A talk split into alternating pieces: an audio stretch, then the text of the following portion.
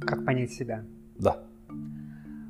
А, нужно выписать список, не практика, а совет, рекомендация, потому что практики все-таки требует глубинную работу, а выписать список э, тех вещей, которые ты боишься делать больше всего.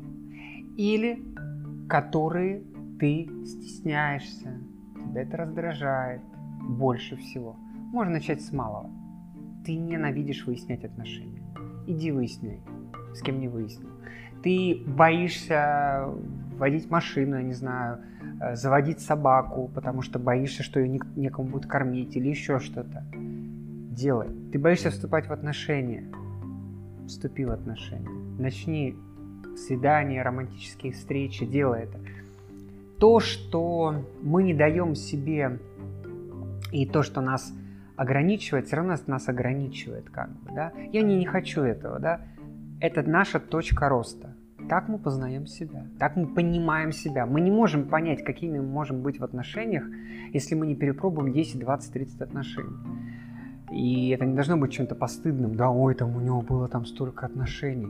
Да просто люди развиваются во время отношений, это нормально. Мы вышли из трехмерного мира, где люди жили сто лет вместе и никогда не разводились. Вы думаете, у них не было э, на стороне романов, каких-то конфликтов? Да все это было, просто в то время было неправильно жить иначе, и они вынуждены были жить всю жизнь вместе. Сегодня, когда люди более свободны в своих э, даже эгоистических каких-то мотивах, ну, бывает с перекосами, конечно, что система без перекосов не может существовать.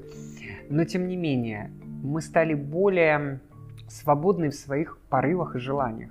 Мы можем понимать, что сегодня с этим человеком дальше не будет развития. С другом, с партнером, любовником, любовницей, э, приятелем, неважно с кем, с партнером по бизнесу. Все, ты понимаешь, что дальше пути расходятся. Ты не будешь терпеть. Ты просто идешь дальше. И на том пути встречаются новые отношения.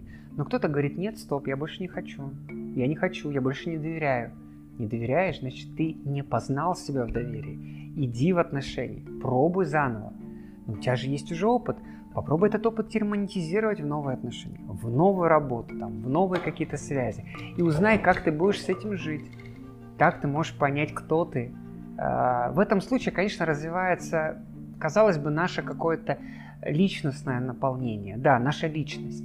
Но наша душа и наша личность – это хоть разные вещи, но как бы мы ни хотели, без развития личности и эго, гармоничного развития эго, а, мы не можем дать свободу своей душе.